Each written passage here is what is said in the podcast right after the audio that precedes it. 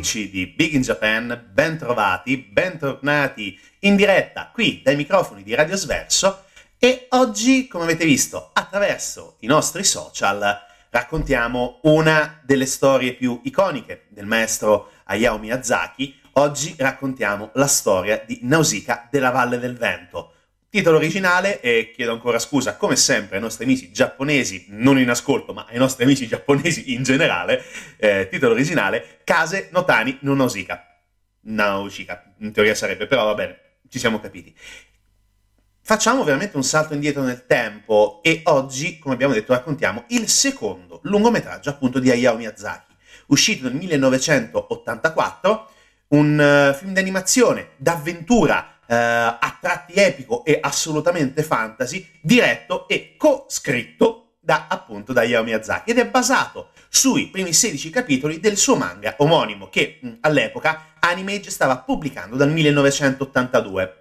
Che cosa ha di particolare eh, Nausicaa della Valle del Vento? È ovviamente un uh, lungometraggio che è fortemente incentrato uh, e Mm, ambientato all'interno di un mondo post-apocalittico, dove ci troviamo a, a, ad osservare la storia di Nausicaa, la principessa appunto della Valle del Vento, e della sua lotta strenua contro un regno che cerca di utilizzare un'arma leggendaria per distruggere la giungla, to- giungla tossica, non la giungla, la giungla tossica. E ovviamente facciamo riferimento al eh, regno eh, Tol- eh, Tolmechia e mh, mm, il complesso eh, sistema di eh, insetti mutanti giganti che intossicano il pianeta è ovviamente uno degli obiettivi principali. Ma che cosa ha di particolare la storia di Nausicaa? È ovviamente eh, un, uh, un racconto di animazione che anche oggi è assolutamente centrale nel nostro presente. È ovviamente anche una mm, delle opere del maestro Miyazaki che sono state fondamentali per costruire la poetica ed il pensiero dello studio Ghibli, perché appunto è una produzione dello studio, dello studio Ghibli. Mm, raccontando brevemente la trama, mi immagino che comunque non, è, non, sia la cosa più facile del mondo dover raccontare appunto la storia di Nausicaa, noi mm, ci troviamo in un mondo estremamente evoluto e soprattutto mille anni dopo uno, uno scontro apocalittico termonucleari tra, uh, tra droni, soldati titani che ha stravolto la Terra e i suoi equilibri. Mm, l'avanzata del mondo marcio, che è un abnorme fenomeno eh, naturale e habitat per insetti di smisurate dimensioni, mette a repentaglio la vita degli esseri umani attraverso appunto la emissione di miasmi, vapori respirabili e ovviamente mortali. In tutto questo caos, nel vero senso della parola, Nausicaa è la principessa appunto della Valle del Vento ed è un bosco, questa Valle del Vento, dove ancora si riesce a prosperare grazie ad uno speciale zefiro che preserva la bellezza e la fertilità dell'ambiente. Il piccolo villaggio degli abitanti della valle viene però coinvolto nello scontro tra due città più importanti, come Peite e to- eh, Tolmechia, appunto, e quest'ultima governata dalla regina eh, Shana, che eh, combattono appunto per assicurarsi la supremazia ed eliminare la minaccia del mondo marcio. È evidente che un uh, capolavoro del genere non poteva passare inosservato e fortunatamente in Italia è arrivato anche molto presto, saltiamo un pochino e poi dopo entriamo nel, nella moralità, nel vero senso della parola, dei personaggi. Perché in Italia, dopo la uh, prima visione in Giappone del 1984, venne distribuito in Italia, ma in maniera mm, piuttosto particolare. Venne trasmesso in televisione, versione non tagliata, il 6 gennaio 1987 su Rai 1. Attenzione, estremamente importante. E poi successivamente ritrasmessa, diciamo così, all'interno del contenitore che si, che si chiamava Big, però diviso in episodi. Poi successivamente venne ridistribuita in, al cinema e non video nel 2015 con uh, un nuovo doppiaggio a cura della Lucky Red. È un capolavoro, non posso trovare una parola uh, diversa per raccontarlo ed è veramente ancora oggi estremamente importante perché come tanti temi toccati dal, dal, maestro Miyazaki e come tanti temi all'interno dei suoi film, troviamo uno, se non, anzi due veramente, tra i più importanti, ovvero il pacifismo e l'ambientalismo, perché ci sono fortissime critiche nei confronti della guerra, perché eh, quel conflitto tra uomo e natura odioso eh, diventa la forza eh, trainante in cui per esempio, eh, ci si trova molto anche nel, nel, dialogo che troviamo in Miyazaki attraverso le immagini, perché appunto viene dedicato molto spazio e anche cura alla rappresentazione e rappresenta la brutalità e la sofferenza eh, che l'uomo e che tutto il creato si trova quando oh, abbiamo a che fare con una guerra. E poi ovviamente anche l'ambientalismo, l'ambientalismo è fondamentale perché Miyazaki non ha mai, eh, diciamo così, nascosto le sue pulsioni, le sue tensioni e le sue aspirazioni per un mondo capace di essere, eh, mi permetterete un tema piuttosto banale, però inclusivo nel senso dove tutti riescano, riescono a, a vivere in maniera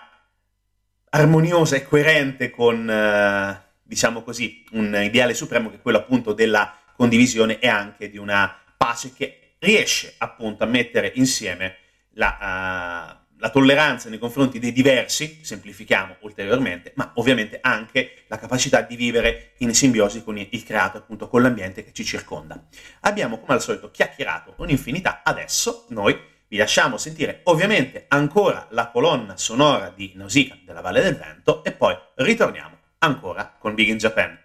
E come al solito ascoltate responsabilmente.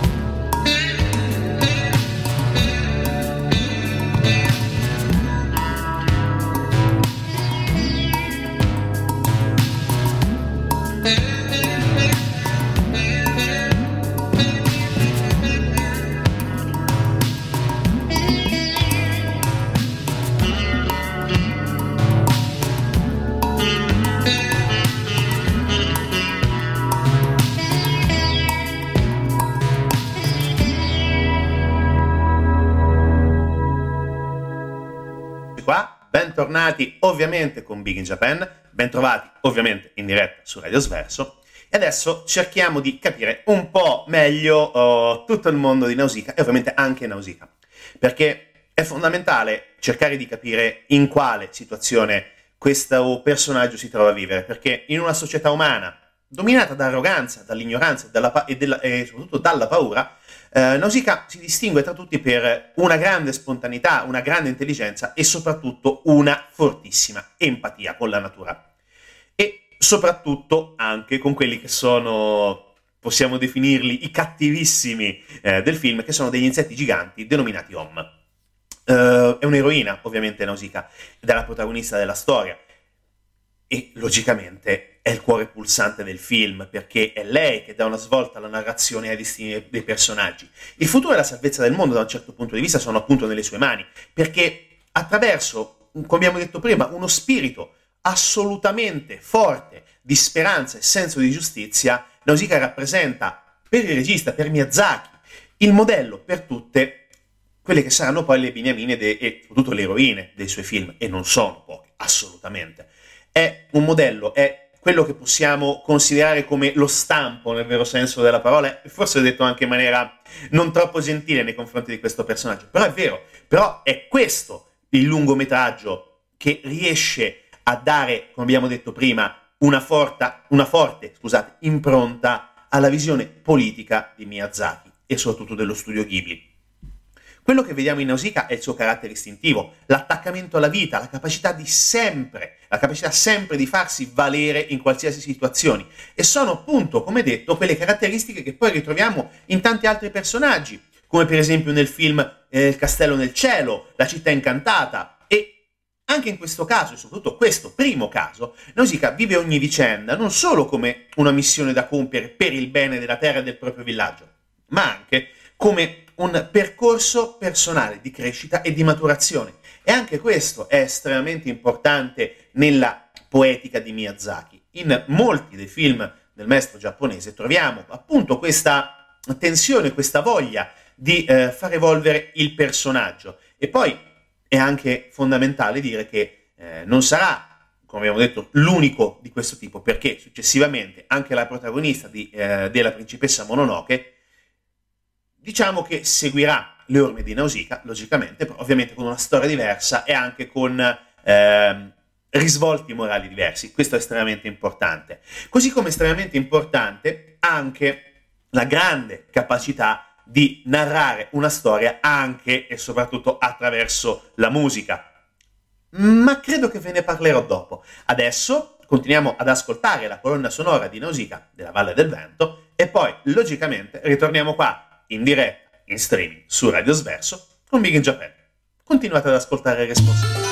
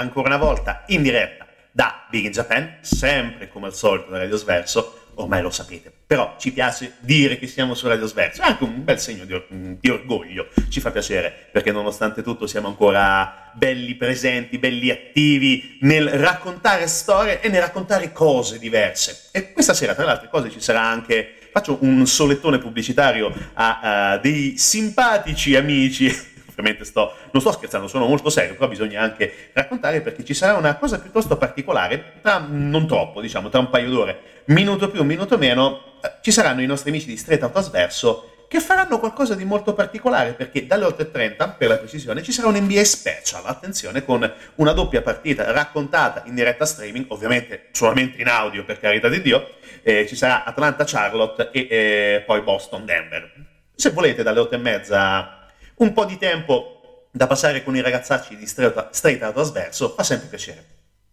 E lì anche lì dovete ascoltare responsabilmente. È la condicio sine qua non. Però ritorniamo, dopo il solettone pubblicitario doveroso, torniamo a raccontare mm, Nausicaa. Ma una cosa fondamentale, perché c'è sempre una prima volta. E eh, no, non quella, ovviamente, ma parliamo della prima volta di eh, Joe Isaishi. Sì, nel vero senso della parola, perché con Nausicaa della Valle del Vento, della Valle del Vento, eh, Isaishi compose e arrangiò la colonna sonora del film e questa è stata la prima volta di una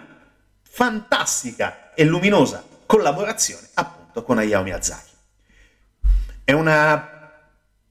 difficile da spiegare perché la stiamo ascoltando, è una colonna sonora che è capace di raccontare tantissimo anche con estrema semplicità, perché all'interno di, queste, eh, di questi brani troviamo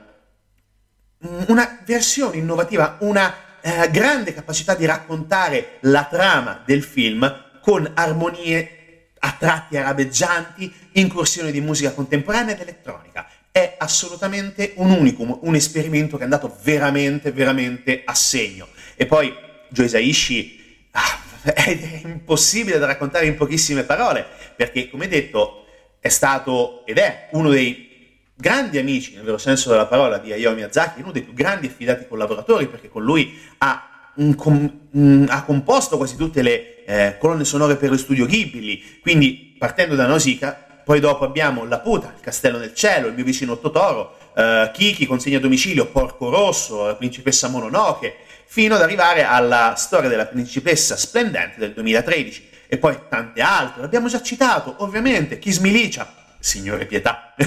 detto proprio in senso buono, logicamente, e Children of the Sea, anche molto recente, del 2019, e poi ovviamente qualche musica per i uh, giochi, i giochini elettronici, ma poi anche la collaborazione con Takeshi Kitano.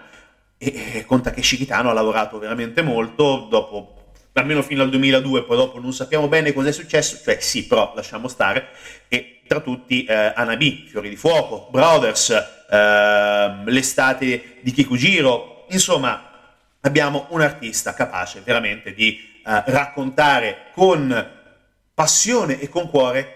un mondo, anzi tanti mondi diversi, perché sia con i film di Takeshi Kitano che con tutte le colonne sonore fatte per lo studio Ghibli, appunto per Hayao Miyazaki, troviamo veramente un artista capace di narrare e raccontare mondi al 100% unici e soprattutto estremamente riconoscibili, perché il modo di comporre di Isaishi è assolutamente riconoscibile. Ovviamente sentiamo nei crescendo musicali, sentiamo veramente il, quello che possiamo definire trademark, però è veramente brutto da, da dire come termine, però il, la firma, nel vero senso della parola, di un artista che anche oggi eh, ci emoziona, ci emoziona veramente tanto. E poi dopo oggettivamente vedere, eh, anzi ascoltare la sua musica e vedere le immagini della città incantata, beh, fa, fa un discreto piacere perché uno dei film più belli del maestro, poi soprattutto uno dei pochi, diciamo così, film capaci di raggiungere vette incredibili dal punto di vista di critica, di pubblico e anche di premi perché beh, qualche premio credo che l'abbia raggiunto insieme a tanti altri premi del maestro. Però questo va bene lasciamo perdere. Non è il problema la cosa fondamentale da raccontare tutta quanta la uh, paccottiglia dorata, detto tra molte virgolette con molto rispetto, logicamente ottenuta da Miyazaki uh, nel corso degli anni, ovviamente anche da Isaishi nel corso degli anni, perché logicamente sì, i premi fanno piacere, però fa, uh, fa più piacere, bruttissimo da dire, però credo renda bene l'idea, produrre qualcosa di nuovo, fare qualcosa di nuovo e rimanere sempre vivi e sulla cresta dell'onda con nuovi progetti e nuove idee. Ed è quello anche che spinge tantissimo sia Isaishi che Miyazaki. E detto questo, musica ancora, ci risentiamo tra poco ancora per quello che temo sarà il nostro momento finale, i nostri saluti, perché racconteremo il prima di Nausicaa. Sì, non è complicato, tranquilli, torniamo tra poco e vi spiego tutto.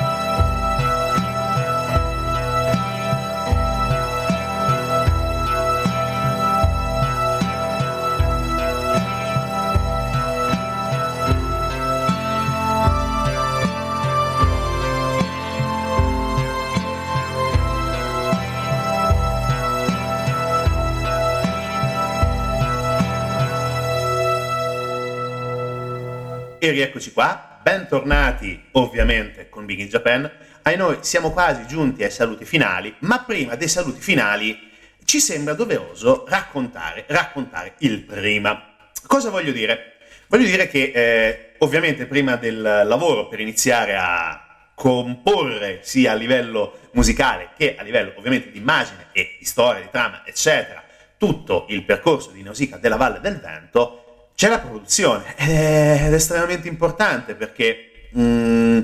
c'è molto da raccontare, c'è molto da raccontare perché prima di Nausicaa eh, Miyazaki debuttò cinque anni prima, un mm, mese più, mese meno, con Il Castello di Cagliostro, uno dei film di Lupin III. Ne abbiamo già parlato qui a Big in Japan ed è, mm, tra virgolette, eh, era già molto particolare quel film perché già si vedevano i, eh, le idee di Miyazaki e poi soprattutto perché era molto diverso rispetto agli standard eh, classici di Lupin III. Però nonostante tutto, nonostante questo essere diciamo particolare rispetto ai canoni, piacque alla critica, piacque molto e mm, vinse un uh, premio al uh, Mainichi Film Concourse uh, di quell'anno e ehm, dopo il successo del lungometraggio mh, mm, Suzuki, che era Toshio Suzuki, che all'epoca era il direttore eh, di Animage, contattò Miyazaki e gli chiese di produrre delle opere per la sua compagnia. Ne abbiamo già parlato, perché Nausicaa appunto nacque come manga. E tutte le idee del regista per dei film di animazione vennero però respinte. Ed è quindi, ecco, che nacque il progetto Nausicaa. Nausicaa della Valle del Vento. Miyazaki iniziò a scrivere e disegnare il manga nell'82 e visto il successo il proprietario di Animage e presidente della Tokuma Shoten chiese al regista di farne un film. E Miyazaki accettò la proposta, però mise, mise dei paletti estremamente importanti, sospendere il manga durante la eh, realizzazione delle eventuali anime e di dirigere personalmente il film, mantenendo controllo totale dell'opera. Giovane, ma con due coglioni grossi così, tanto per essere chiari, perché comunque giovane, intendiamoci, il maestro ormai ha diciamo, un'età. Sì, va bene, ok, ve lo diciamo, uh, il maestro è, è, non anzianotto, per carità del Signore, perché è già bello, è, è sempre vispo, ha 80 anni quest'anno, se Dio lo abbia sempre in gloria, nato il 5 gennaio del 41, e quando oh, nel 1982 ricevette il compito dall'alto uh, da, uh, di costruire dall'anime dal manga, scusate, l'anime, aveva poco più di 40 anni, quindi abbastanza giovane, però si dimostrò veramente con mh, mm, due, due, cosiddetti cubici per pretendere che le sue condizioni vennero uh, rispettate e mantenute. E arriviamo al febbraio dell'83, quando uh, il capo della pubblicità di Tokuma Shoten iniziò a, a contattare un'agenzia pubblicitaria e venne trovato un accordo in maniera tale da coprodurre il film. La distribuzione poi venne affidata alla Toei e Miyazaki scelse eh, come produttore esecutivo uh, Isao Takata, eh, che mm, inizialmente sembrava quasi eh, riluttante nel prendere eh, parte al progetto, però diciamo c'era anche da limare, diciamo così, diversi, diverse spigolosità, ma poi alla fine, verso maggio, eh, sempre dell'83, venne scelto studio, uno studio per animare il lungometraggio e poi tutto quello che succede continua ad andare avanti, si arriva a fine maggio del 83 e poi iniziano finalmente i lavori di preproduzione. E c'era però la difficoltà nella, nel, nello scrivere la sceneggiatura. Con solo, solo, i 16 episodi del manga mh, su cui poter lavorare era piuttosto complicato, quindi Miyazaki eh, si dedicò alla realizzazione dei disegni preparatori e al design del personaggio principale, quindi di Nausicaa, logicamente. Poi la fase di animazione iniziò ad agosto con una ventina di animatori assunti per, eh, eh, diciamo, animare tutti i fotogrammi. E tra loro c'era un giovanissimo Hideaki Anno, che in futuro poi sarebbe diventato celebre per una certa serie che si chiama Neon Genesis Evangelion, così. E eh, nel frattempo il film procede e viene scelto anche Joe Isaishi come responsabile della colonna sonora. Il film va avanti e poi esce nelle sale nel 1984, l'11 marzo dell'84, siamo arrivati con un mese di ritardo, mea culpa, eh, vabbè, succede. Però, per celebrare il compleanno dell'uscita giapponese, però vabbè, non ce ne importa tantissimo di celebrare giorni, mesi, anni, ma di celebrare l'opera. E una volta uscito, in soli nove mesi di lavoro intenso, ebbe un grandissimo successo, ma soprattutto anche una buona spesa per l'epoca, anzi veramente una grandissima spesa per l'epoca, perché si parla di un milione di dollari, tutto compreso. E non è poco, soprattutto per un prodotto che poi eh, è riuscito a diventare qualcosa di enorme, qualcosa di grande, soprattutto è stato il... Ehm,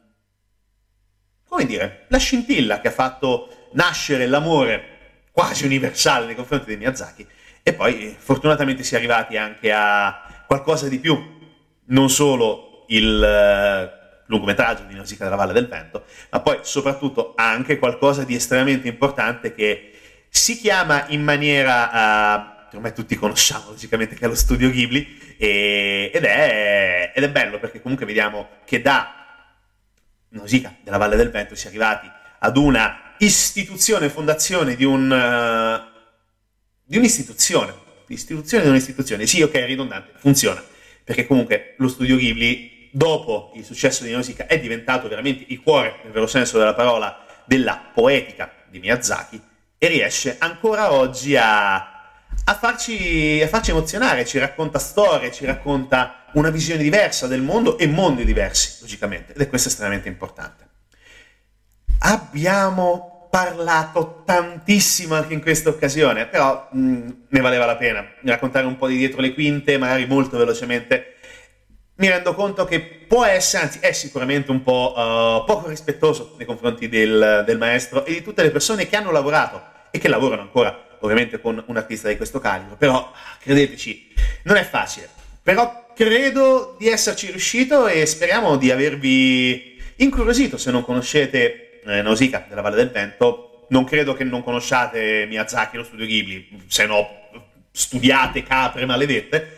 Ma detto questo, noi per ora vi salutiamo, ci sentiamo domenica prossima e domenica prossima credo che si parli di uno dei flop più grandi della storia dell'animazione. Io adesso ci rido, ma gente rischiò veramente di farsi malissimo quasi vent'anni fa. Nel frattempo che aspettate, eh, continuate ad ascoltare responsabilmente. Alla settimana prossima con Big in Japan.